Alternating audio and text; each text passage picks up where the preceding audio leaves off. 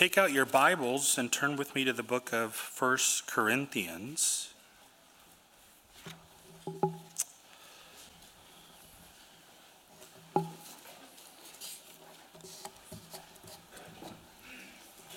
First Corinthians chapter 4.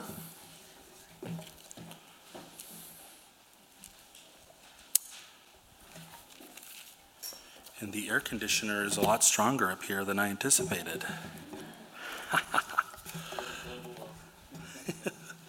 Grace to you and peace from God and Father, the Lord Jesus Christ. We're continuing our study today of First Corinthians, and the subject of our text of Scripture relates to that of how we are to regard our leaders. To begin, I, would, I, believe it'd be helpful to remind us of the context of this letter and to highlight some of the important themes that Paul has already introduced in the verses leading up to where we will be focusing today. In the first chapter of this letter, Paul makes an appeal to the believers at the church in Corinth that they all agree, that they be united in the same mind and judgment, and that there be no divisions among them. Paul has received a report that there are divisions among the church that are characteristic of human wisdom and really human foolishness. These divisions are so pervasive that they have caused quarreling among the believers, causing them to act merely as human, as infants who have not matured in the way of Christ. As the letter progresses, then, we learn that these divisions are rooted in a wrong view, in a wrong regard for their leaders. In chapter 1 and verse 12, Paul outlines the attitude and view that the Corinthian believers had applied towards their leaders. And they claim things such as, I follow Paul, I follow Apollos, I follow Cephas, I follow Christ. Paul immediately rebukes this attitude that they've adopted towards their leaders by asking them some pointed questions. He asks, Is Christ divided? Was Paul crucified for you? Were you baptized in the name of Paul? Now, the answers to these questions are simple and clear. No, Christ is not divided. No, Paul was not crucified for the forgiveness of sins. And no, baptism is not done in the name of Paul. These foolish associations with the leaders of their church and the divisions that they are causing in the life of the local church are likened by Paul to that of proclaiming a different message of crucifixion and a different baptism. It's serious. This further illustrates that at the heart of this rebuke is a wrong view and a wrong regard of their leaders. Paul then goes on to emphasize the centrality of the gospel of Jesus Christ. Amid a cultural context that seeks eloquent human wisdom, Paul declares to the Corinthians true wisdom, a wisdom that transcends all human wisdom and human knowledge. This is the main theme in the first few verses, or sorry, the first few chapters of Corinthians. There's a dynamic contrast between what people in the first century considered wisdom and what God considers wisdom. In chapter 1, verse 22, we read that Jews demand signs and Greeks seek wisdom, but we preach Christ crucified. A stumbling block to Jews and folly to Gentiles, but to those who are called, both Jews and Greeks, Christ, the power of God and the wisdom of God. This, brother and sister, is true wisdom. This message, this gospel, this true event in human history, the glorious truth of the life and the death and the burial and the resurrection of the Lord Jesus Christ is the only true wisdom by which any man or woman can be saved. The lost man considers this message foolish they consider it offensive, lacking in logical superiority and sophistication. But to the one who is called, this message is a message full of wisdom and power. Paul has been called to preach this foolish message to the Jew and Gentile alike. Furthermore, Paul writes in chapter 1 and verse 27 But God chose what is foolish in the world to shame the wise. God chose what is weak in the world to shame the strong. God chose what is low and despised in the world, even the things that are not, to bring to nothing things that are, so that no human being might boast in the presence of God. And because of him, you are in Christ Jesus, who became to us the wisdom of God, righteousness and sanctification and redemption, so that, as it is written, let the one who boasts boast in the Lord. So, if there's any boasting, then, there's any grounds of confidence or assurance, it's simply and exclusively to be found in Jesus Christ. The only boast of the Christian is Jesus Christ and Him crucified. The only boast, there's no room for confidence in one's own life, one's own ability to make himself right before God, or even our association with other men. I follow this preacher, I follow this theologian. There's no room for boasting or assurance in those things. The latter point is a problem that Paul addresses in the life of the Corinthian church. After contrasting the difference between human wisdom and godly wisdom, and stressing the importance of living in light of true spiritual wisdom, Paul admonishes them, even by telling them that he could not address them as spiritual people, but instead as people of the flesh infants in Christ. If you look at chapter 3, verse 3, it's probably really close to where you are now in your Bible. Paul writes, For while there is jealousy and strife among you, you are you not of the flesh and behaving only in a human way? So, Paul here connects this problem of jealousy and strife with their wrong regard of their leaders in the next verse. The names of these men come up again. When one says, I follow Paul, and another says, I follow Apollos. Are you not being merely human? To put it another way, when they make these claims, when they wrongly regard their leaders and boast pridefully in following them, they are being merely human. So, what is the alternative? How are we to regard Christian leaders in a way that is spiritual and that is in accordance with, with the wisdom of God? So this brings us to the subject of today's verses in 1 Corinthians chapter 4, verses 1 through 5. The question that Paul sets out to answer then is how are we to regard our church leaders? How are the Corinthians and therefore we to regard those whom God has given to us in leading the church in the ministry of the gospel? Paul first introduces the answer to this question even in chapter 3 in verse 5, where Paul writes, What then is Apollos? What is Paul? Doesn't say who are they, he says, What are they? He answers it, servants through whom you believed, as the Lord assigned to each. Paul then goes on to elaborate and reiterate this matter in chapter 4, which is where we're going to spend the rest of our time this morning. Would you please stand with me in the honor of the reading of God's word? And we'll be reading from 1 Corinthians chapter 4, verses 1 through 5.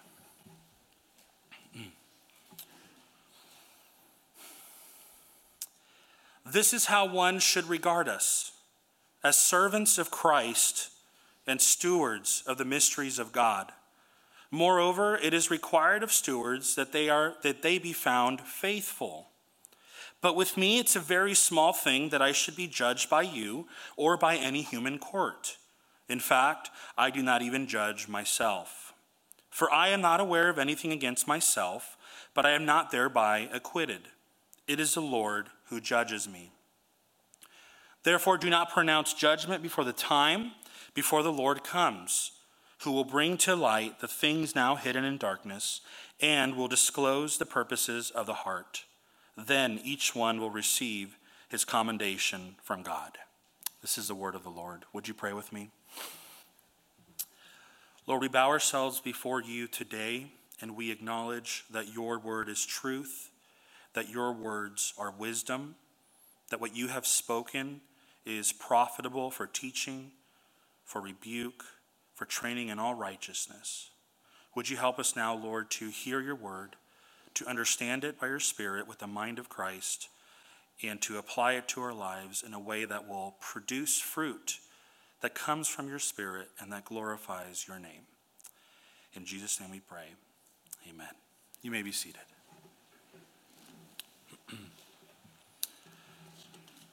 How are we to view our leaders? This is how one should regard us as servants of Christ and stewards of the mysteries of God. This verse serves as a conclusion to the previous message, where Paul has called the believers in the church to regard themselves as foolish by worldly standards, not to consider themselves wise by the standards of that day, and to abandon their insistence on human ways. Paul calls them to no longer boast in men and to realize that they have all things in Christ, if you'll recall that from last week's sermon, and that they belong to Christ. So now that he's addressed them and how they are to view themselves, he now addresses how they, to, they are to regard their leaders. In writing, this is how one should regard us. Maybe that's not a familiar term for you. This simply means this is how one should think of us, how one should consider us. Now, the us in the verse refers back to chapter 3, verse 22, and it includes Paul, Apollos, and Cephas, and by extension, all Christian ministers and leaders. And so, all people then are called to consider or regard their Christian leaders as servants of Christ and stewards of the mysteries of God. What is a servant? What is a servant? Uh, are they highly esteemed in our culture, in our society? There's a lot of things that come to mind um, when we think of the word servant, and I think what's most important is to understand what Paul meant when he chose to call ministers of Christ servants. The meaning of this word in the original language literally refers to an under rower, a galley slave. I want you to envision here a person who has been sentenced to a harsh punishment of serving as a slave on a ship that is primarily propelled by oars. These slaves were the lowest of the low of men who had no significance or status in society and lived only to be told what to do by their master. Can you envision that for one moment? Being underneath a ship, being told to row, oftentimes in the context of warfare, and that is your whole purpose for existing, taking orders as a slave. Paul describes the minister of Christ this way. Later on, the word takes on the meaning in general of someone who is a subordinate, one who is under the authority of another. A Christian leader, then, has no authority or significance in and of themselves. He is a subordinate to whom? To the Lord Jesus Christ. He is one who has received orders from his Lord and Master, and he is to simply carry out those orders. The servant's duty is to carry out what Jesus Christ has commanded. Now, Paul here, I believe, is reiterating and affirming the example and teaching of our Lord Jesus Christ. In Mark chapter 9, verse 35, after learning that the disciples had been arguing about which one among them is the greatest.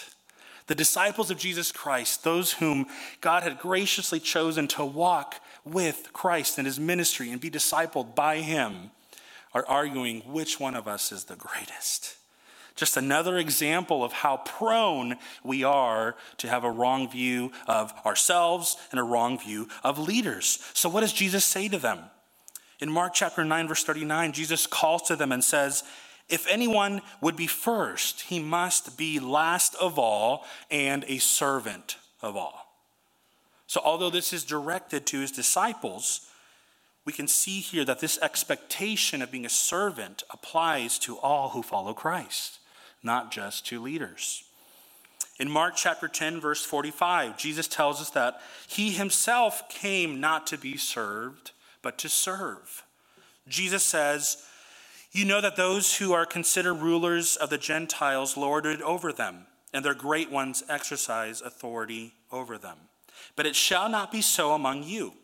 But whoever would be great among you must be your servant, and whoever would be first among you must be a slave of all. For even though the Son of Man came not to be served, but to serve and to give his life as a ransom for many. So, in giving his life as a ransom for many, the Lord Jesus demonstrated the very heart of servanthood. The Lord Jesus lived his life as one who submitted his own will to the will of the Father. His food, his nourishment was to do the will of God, to carry out the Father's plan. And what was that plan? It was the plan of redemption. Jesus was a supreme and perfect example of a servant who submitted himself by way of obedience. In Philippians chapter 2 verses 4 through 8 the word of God says, "Let each one of you not only look to his own interest, but also to the interest of others." Have this mind among yourselves, which is yours in Christ Jesus, who, though he was in the form of God, did not count equality with God a thing to be grasped, but emptied himself by taking the form of a servant. Being born in the likeness of men, and being found in human form, he humbled himself by becoming obedient to the point of death, even death on a cross. So then, the believer has Christ and the minister has Christ himself as the supreme example of being a servant, and he also has Christ as his Lord. So, what are some of the implications then of a Christian minister being regarded as a servant of Christ? What are some of the implications of a minister being regarded as a slave of Christ? First, a servant of Christ will place the will of Christ as a supreme and ruling authority of his life. A servant of Christ will place the will of Christ as the supreme and ruling authority of his own life. The minister is not to view his own desires, his own opinions, or even the desires and opinions of his own congregation as a driving force behind his service. The Christian minister is to view his service not as even a free man, but as a bondservant and a slave of the Lord Jesus. A servant of Christ takes great care to find out the will of Christ and to carry out his responsibilities in obedience and honor as his first concern. Secondly, the minister is to know the will of Christ as it is recorded in the Word of Christ. The minister is to know the will of Christ as it is recorded in the Word of Christ. A servant of Christ as a servant of Christ, it's imperative that the servant know his marching orders. Servants of Christ must be chiefly concerned with the will of God as it is found in the Word of God. So, this then begins our consideration of how we regard Christian leaders. This is how the Lord desires for us to regard those who are Christian leaders as servants of Christ, as slaves of Christ, as those who have received marching orders from their master to deliver out their calling. Viewing them as bondservants and as slaves, I believe, can help us withstand the temptation then to want to unwise, unwisely boast in men. Who are we to boast in men who are merely slaves? and those who are merely servants who have been giving marching orders. There's foolishness in that, and so we're called not to boast in men. Furthermore, servants of Christ are to be stewards of the mysteries of God. Stewards of the mysteries of God. They are tasked with the stewardship of the mysteries of Christ. A steward is a, literally a house manager or a chief household slave. A steward is one who has been tasked with the responsibility of managing a house, land, vineyards, crops, finances, food, and so on. They are to dispense the resources that the master of the house has provided for them, and they are to do it with wisdom. They are to prove that they are trustworthy managers of what they have been entrusted with. In this context, then, the steward of Christ has been entrusted with the gospel of Christ, the message of the gospel. The steward is to dispense the revelation of God, which at one point was a mystery, unknown, and undiscoverable by human reason alone, but has now been revealed in the person and work of Jesus Christ. As a steward of the mysteries of God, a minister is to dispense all of God's revealed word faithfully to the congregation. He is to proclaim it, he is to preach it, he is to herald it. Heralding means proclaiming and demonstrating the good news of Christ. And he is to do this without defiling it and without corrupting it. That which God has provided for the salvation of souls and the sanctification of the saints must not be tampered with, but instead it's to be used in accordance with the will of the Lord Jesus Christ. A steward dispenses that which is profitable. In 1, Tim, or 1 Timothy chapter, chapter 3, uh, no, here we go. 2 Timothy chapter 3 verse 16. The word of the Lord says this. All scripture is breathed out by God, all of it, and is profitable for teaching, for reproof, for correction, and for training in righteousness, that the man of God may be complete and equipped for every good work. This is what the servant is a steward of. A misunderstanding of this text and maybe even a, a willful disobedience of this text can lead to serious spiritual damage. When Christian leaders do not view themselves as servants of Christ, primarily tasked with dispensing the word of God to the people of God, what often results is congregations that are spiritually anemic. When ministers and Christian leaders decide to view themselves as primarily serving the people and their role to be more of an encourager. You've heard that before? Or a motivator, a spiritual coach. You've heard those terms used probably. What ends up happening more often than not is that the Word of God is compromised and oftentimes forgotten. And the people instead are fed the opinions and the wisdom of man and not the wisdom of God. You only need to take a few minutes on any social media platform to discover that this is a prevailing problem in our culture, in our world today. There are many who would call themselves Christian leaders, pastors, ministers, who dispense everything but the Word of God. Oftentimes, pulpits are filled with men who proclaim their own opinions on every matter under the sun. They've forgotten their commission. They've forgotten who Christ has called them to be. They've forgotten the source of true spiritual wisdom. So, by way of warning and encouragement to you, fellow brother and sister in Christ, I don't think this applies to us here because we sit under the faithful preaching of God's word week by week. But in our time away from church, in our time away from our gathering, be watchful. Be awake. Be on guard with what you fill your mind and your heart with. Because there are many who have abandoned the call to be faithful proclaimers of the mysteries of God. And they faithfully proclaim themselves, the wisdom of this world, what is popular today. Be watchful and be awake. Ministers are to dispense the mysteries of God, the revealed word of Christ. It is so important that we take heed of this verse and that we have a proper regard of our leaders, and also that our leaders have a proper regard of themselves. They are to regard themselves as servants of Christ and stewards of the mysteries of God. Moreover, it is required of stewards that they be found faithful. Paul now declares the chief concern for the stewards of God the minister is to be faithful. He is to be trustworthy in carrying out his duties as a dispenser of the mysteries of God. The minister of the gospel has been entrusted with the words of the living God. There is a tremendous amount of weight and responsibility in the stewardship of his calling, and he's required by God to be found trustworthy and faithful in carrying out that task. There is no alternative.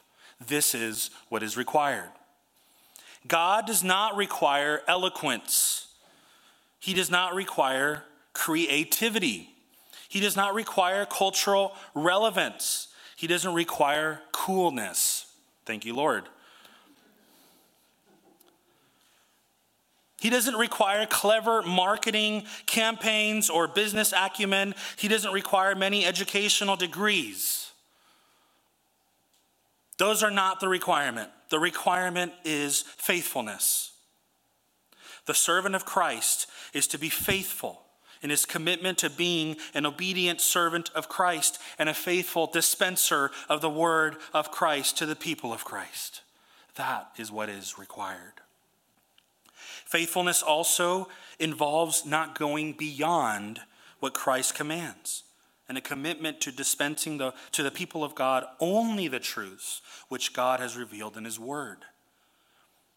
It is especially important that they not mix their own speculations or personal opinions in dispensing the Word of God. They are to reject any doctrines of human knowledge and human wisdom and only proclaim the wisdom and the knowledge of God. Faithfulness requires obedience, obedience to the Word of Christ. Lastly, on this point, if the minister of God must be found faithful, this indicates then that there will be an evaluation. There will be an evaluation, a judgment, a consideration of his faithfulness to this calling. Now that Paul has offered a correct view of how the Corinthians are to view him and Apollos, and by extension their local leaders, he now moves to answering maybe a very reasonable next question who will evaluate the faithfulness of the servant? Who will conduct the evaluation? Look at uh, verses 3 and 4 with me. But with me, it is a very small thing that I should be judged by you or by any human court. In fact, I do not even judge myself. For I am not aware of anything against myself, but I am not thereby acquitted. It is the Lord who judges me. Paul here indicates that he is not concerned with the Corinthian believers judging or evaluating his faithfulness and stewarding the mysteries of God. Now, it's certainly possible that the Corinthians had been doing some level of judging and evaluating. It was likely not an evaluation done through the lens of spiritual wisdom, there may have been instances of criticism towards Paul's ministry and his faithfulness in serving Christ, or the opposite may have been true. The Corinthians may very well have judged him and found him to be faithful. The point is not the result of the evaluation and the judgment, but instead it's to affirm positively that their evaluation and judgment holds no value or merit for Paul. Paul says, But with me it's a very small thing that I should be judged by you or by any human court. Whether it is a judgment and assessment of the believers in Corinth or a trial by a human tribunal or court, Paul is not concerned with those things. I would highlight to you that this is a mark of a spiritually mature leader. He is not concerned with the opinions of others. He's not. He's not concerned with the opinions of others and we would do well to take heed of his example. Paul goes on to declare, now he said, I, I find it a small thing that you would judge me, that you would evaluate me. And then you might think, well, maybe he's just judging himself then. Maybe he's his own standard. But he goes on to say, no, even he does not judge his own faithfulness. Even if he has not found anything in his own conscience that would accuse him otherwise. In verse 3, he says, In fact, I do not even judge myself, for I am not aware of anything against myself. We know from other letters of Paul that Paul considers himself to be the chief sinner, right? He understands his position before God. He understands that he was a hater of Christ, that he was a persecutor of Christ, that he had killed those who stood for the name of Christ. So he's not saying that he's not guilty of sin. Instead, he's speaking regarding his faithfulness. His own conscience doesn't accuse him of not being faithful. He's, he believes that he's a faithful servant, but that is not the point. Even so, Paul rightly recognizes that even his own assessment and evaluation is not sufficient or adequate. He says, I am not acquitted. Even though I find nothing against myself, I am not acquitted. The minister's own evaluation is not a good judge. Oftentimes, one's own evaluation is seen through rose colored lenses. Paul rightly recognizes then that it is the Lord who judges me. The Lord is the only righteous judge. He alone knows the deepest recesses of the heart. The only impartial, competent, and final judge is the Lord. And when it comes to the evaluation of the minister and his faithfulness as a servant of Jesus Christ and as a steward of the mysteries of God, the judgment of man, the judgment of any human court, and even one's own conscience are inferior measures according to godly wisdom.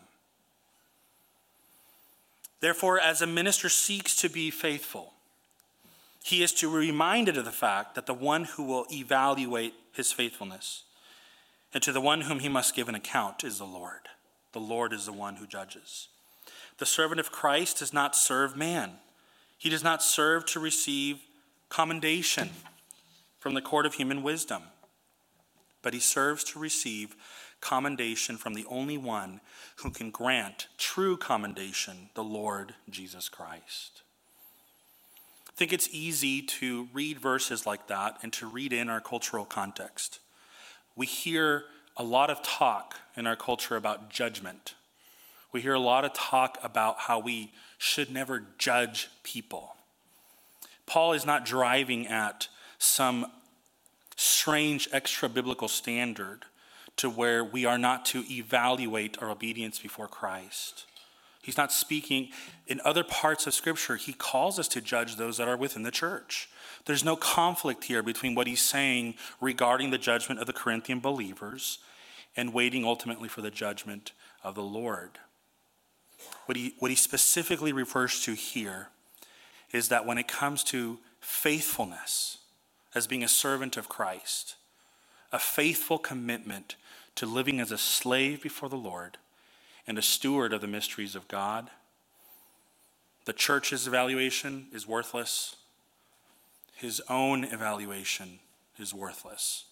Only the evaluation of God carries weight. This next verse provides us an application point. Look at verse 5 with me.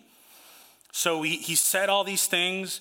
Ministers are servants of Christ. They're to steward the mysteries of God. I find it a small thing that I be judged by you. I don't judge myself. I'm not acquitted. The Lord is the one who judges me. Therefore, right? That's a great word. Therefore, do not pronounce judgment before the time, before the Lord comes, who will bring to light the things now hidden in darkness and will disclose the purposes of the heart.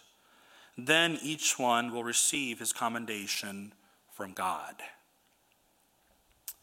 Because it is the Lord who judges the faithfulness of the servant of Christ, the believers in Corinth, and by extension, believers in any local church, they are not to pronounce judgment before the time, before the Lord comes. The Lord has appointed a time for his return. Amen. The Lord Jesus Christ will return someday. We look forward to his second return, and he will accomplish glorious things when he does come back. One of the things that he will do at that time is bring to light the things now hidden in darkness, and he will disclose the purposes of the heart. Both of these things, the things hidden in darkness and the purposes of the heart, are things that happen internally in a man and they're only things that can be examined and revealed by God, who sees all things. Only God knows the sincerity and the motives in the heart of man. And this is the context of our passage. Only God can judge the faithfulness and the motives of the servant of Jesus Christ. God's people, including the minister himself, have no business passing judgment before the time. We see only the outside, the visible, and cannot know what is hidden in the recesses of the soul. Only God can. God will reveal the purposes of the heart. and all things will come to light in the last day. Things of the heart that are seen and unseen or unknown. So it's important to note that what Paul refers to here is the motive of the heart. Charles Hodge comments on the following in comments the following in regard to not passing judgment on the matters of the heart. He says this that Paul, quote, is here speaking of the heart. The church cannot judge the heart, whether a man is sincere or insincere in his profession, whether his experience is genuine or spurious, God can only decide. The church can only judge of what is outward. If any man profess to be holy and yet is immoral, the church is bound to reject him, as Paul clearly teaches in the following chapter. Or if he professes to be a Christian and yet rejects Christianity or any of its essential doctrines, he cannot be received. Titus 3:10. But the counsels of the heart, the searcher of hearts only can judge. Close quote. I believe that Paul is driving here at the reality that only God can pronounce a true and righteous judgment. Only God can definitively and righteously answer the question of whether or not a servant of Jesus Christ has been faithful. Only God can reveal insincere motives or motives that are pure. Only God can bring to light evil deeds that have been purposely hidden in darkness. And Paul here entrusts the evaluation of his own faithfulness and his failures to the only wise, true, and good God. So we in turn are to do the same in abstaining from passing judgment on the ministers of God before the time comes. We are here called to abstain from passing judgment on matters of the heart and faithfulness and trust that God will rightly disclose the, purpose of the purposes of the heart and give a true evaluation and judgment of a servant's faithfulness. Paul then goes on to say that after this judgment of the Lord has come to pass, then each one will receive his commendation from God. Then each one will receive his commendation from God. Because a minister of Christ has been saved and redeemed by the blood of Jesus Christ, he will receive a commendation from God. The commendation will be on the merit of Jesus Christ and the good works of righteousness done in the power of the Holy Spirit. Once our works are tested, and the wood and the hay and the straw are burned away, and all that remains is the gold and the silver and the precious stones built on the foundation of Christ, there will be a reward. If the work that anyone has built on the foundation survives, he will receive a reward. We have a guaranteed salvation in Christ. There is now no condemnation for those who are in Christ Jesus. We will receive a reward from the only one who is able to give a reward that is truly valuable and everlasting. The love of Christ then compels us to serve the Lord with a sincerity of heart. God will reward his servants according to the motives of their heart, which is why it's supremely important for the minister of God and for the follower of Christ to do all things to the glory of God. So whether you eat or drink or whatever you do, do all to the glory of God. This should be our motive as we set out to serve the Lord and his people. God's glory. Just a, a little point of context here. I think it's noteworthy to mention that one of the highest goals of the ancient Greco Roman world was to receive commendation, was to receive words of commendation and praise. Receiving commendation was viewed as a means to bestow honor and even a place in society. In the context of the Corinthian church, we may infer that the congregation may have been engaging in bestowing extravagant praise on individual teachers and leaders. It's possible that the Corinthians were elevating leaders who may have been more eloquent and well spoken while putting down those who spoke, more plainly about the things of God. I sporked. in doing those things, those, that, that those actions are producing divisions and factions that Paul had set out to put an end to. Paul here desires ultimately to drive home the point that only the, the only praise that matters, the only praise that has eternal significance and weight, is a praise that comes from God at the day of judgment, at the day of evaluation. None of the praise and commendation that comes from people or even our own estimation compares to the significance and glory of hearing, Well done, my good and faithful servant. Do you seek the commendation and praise of man? I will admit to you that I've done that many times in my own life. Failed oftentimes at receiving it, but when I received it, it fell short fell short of gratifying me, encouraging me, fulfilling me. The words of man carry no weight.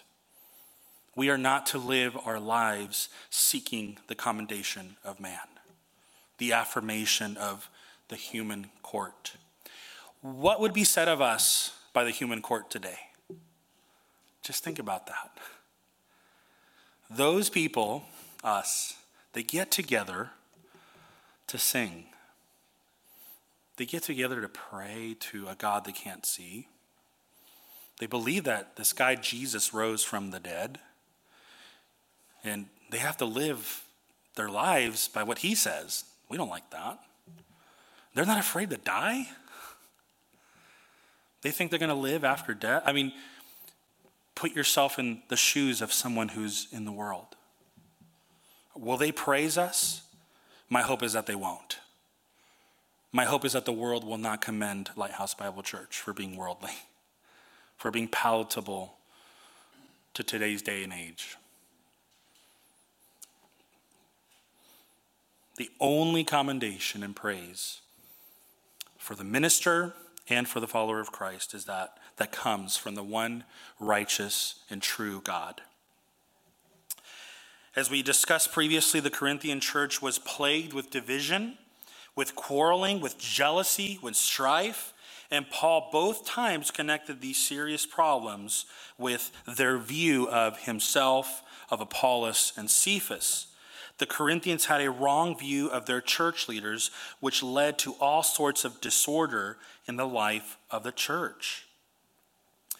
In these verses, Paul has set out to cor- correct how they regard their, regard their leaders. And they are to re- be regarded as servants of Christ and stewards of the mysteries of God. There's no fame in that role, there's no inherent splendor or elevation in that role. There's nothing prestigious, dignified, and being a slave and a steward.